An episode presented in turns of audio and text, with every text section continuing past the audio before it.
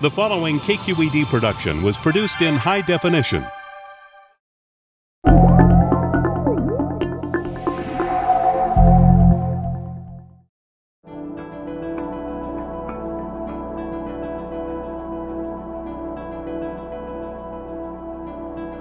What could be more human than the desire to decode the mysteries of the world around us? In this pursuit, we've pointed our devices not only to the heavens above, but also to the smallest things below. If you want a sense of how far we've come in our yearning to see the invisible, a good place to start is the Golub collection, nearly 100 antique microscopes from the 17th, 18th, and 19th centuries, housed at the University of California, Berkeley. Uh, they're beautiful, they're handmade, they're really individual microscopes. They were covered in, in vellum or they were covered in fish skin. They were hand stamped with gold leaf. When microscopes were first invented, they looked at anything and everything. They looked at bugs, they looked at plants, they looked at uh, one of the favorite things was pond scum. Early microscopes led 17th century scientists like Englishman Robert Hooke to important discoveries, like the cell. But these unsophisticated devices couldn't save early researchers from reaching some hilarious conclusions. One of the things that the microscopists looked at were sperm cells. And they realized that sperm cells had something to do with reproduction. And so they imagined little curled up people inside of them. In the 300 years since, the size of what scientists can see has shrunk considerably, from tiny animals to individual cells to chromosomes.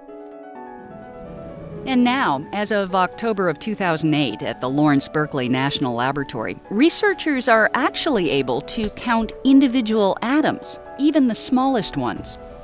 Welcome to the world's most powerful microscope. It's a big beast in a big box. This Department of Energy electron microscope costs $27 million. It can view objects twice as small as the last generation of the world's most powerful microscopes. Everybody was worried that somehow it would be dropped or it wouldn't quite fit in through the side of the building. So it took all day to get this uh, the machine in here. It was hoisted up into its own room on a crane, and its power cable is as thick as a fire hose. 300,000 volts goes up into the gun. The electrons are accelerated, and that gets them up to near the speed of light. At that speed, the electrons behave like waves with very short wavelengths. An electron microscope can make images of much smaller things than a light microscope because electrons have much shorter wavelengths than light. The walls of the National Center for Electron Microscopy are decorated with photos of the materials that have been imaged there. It's a view into the nano world, where things are hundreds of thousands of times smaller than the width of a hair. This is actually our best image. This is uh, the best that this microscope can do now. It's a sheet of carbon atoms that is just one atom thick. It's the thin, thinnest uh, nano object you can make. Each one of these atoms is bonded very strongly uh, to its nearest neighbors, and they form this hexagonal honeycomb structure. The sheet of carbon atoms might one day replace silicon to make computers dramatically faster and smaller. Other materials Dahmen and his colleagues are studying also hold great promise. Oh, this is your starting focus? You're just setting the starting focus now?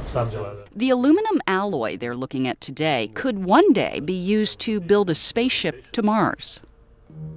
In the past, aluminum alloys have suffered catastrophic failures brought on by tiny atomic wrinkles that spread through the aluminum and cause cracking. That's why researchers are continuously in search for combinations of metals to mix in with the aluminum. These clumps of metals, called precipitates, serve as a barrier against cracking. So this one here is uh, aluminum, and this one here is a precipitate. We know these are the copper atoms here.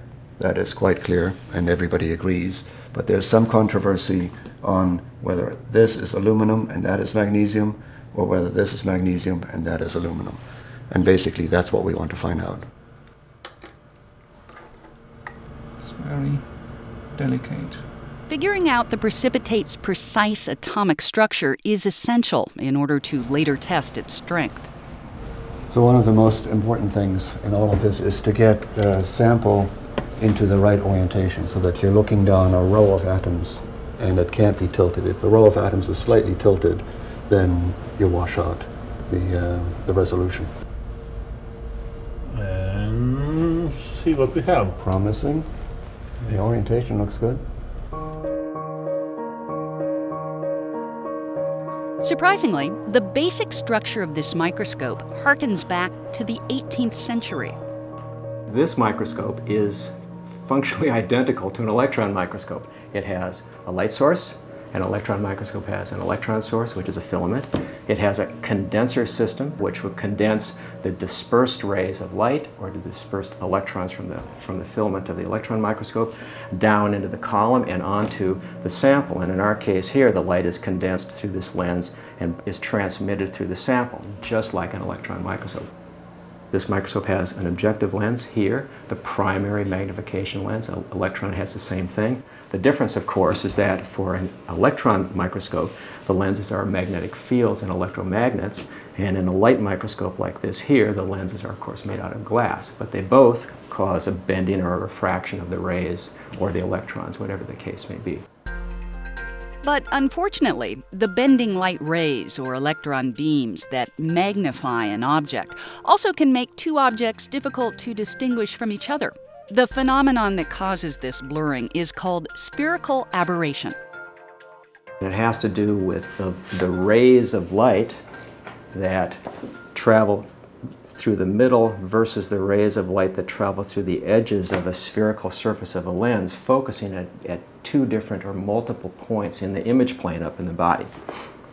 That multiple focus planes of the light going through the objective decreases resolution and makes a blurry image. An electron microscope corrects spherical aberration by using magnetic fields to bend the electron beams, and that requires a very stable electrical current. So in this rack here, we have the power supplies for the correctors. So each of these power supplies is a very high stability, very modern electronic system. Go to. Overcoming spherical aberration is what has made the Berkeley microscope's incredible atomic resolution possible. And that's where it gets its name. The device is called the TEAM microscope, which stands for Transmission Electron Aberration Corrected Microscope. I think we are close. This is a copper magnesium should be in this position here and in this position here. Uh-huh. And this should be aluminum here. Which looks pretty promising to me. Even so, this microscope isn't perfect. In October of 2009, the center will unveil the next version of the team, which will allow scientists to put their materials under stresses like heat or pressure and watch the results in real time. The human need is the need to understand the physical world, to understand where we are and what we're doing and how it exists. Back at the beginning of microscopy, they did the best they could, but they could see a limited amount. And invention, that's what humans do, is they invent things and they make machines better and more versatile.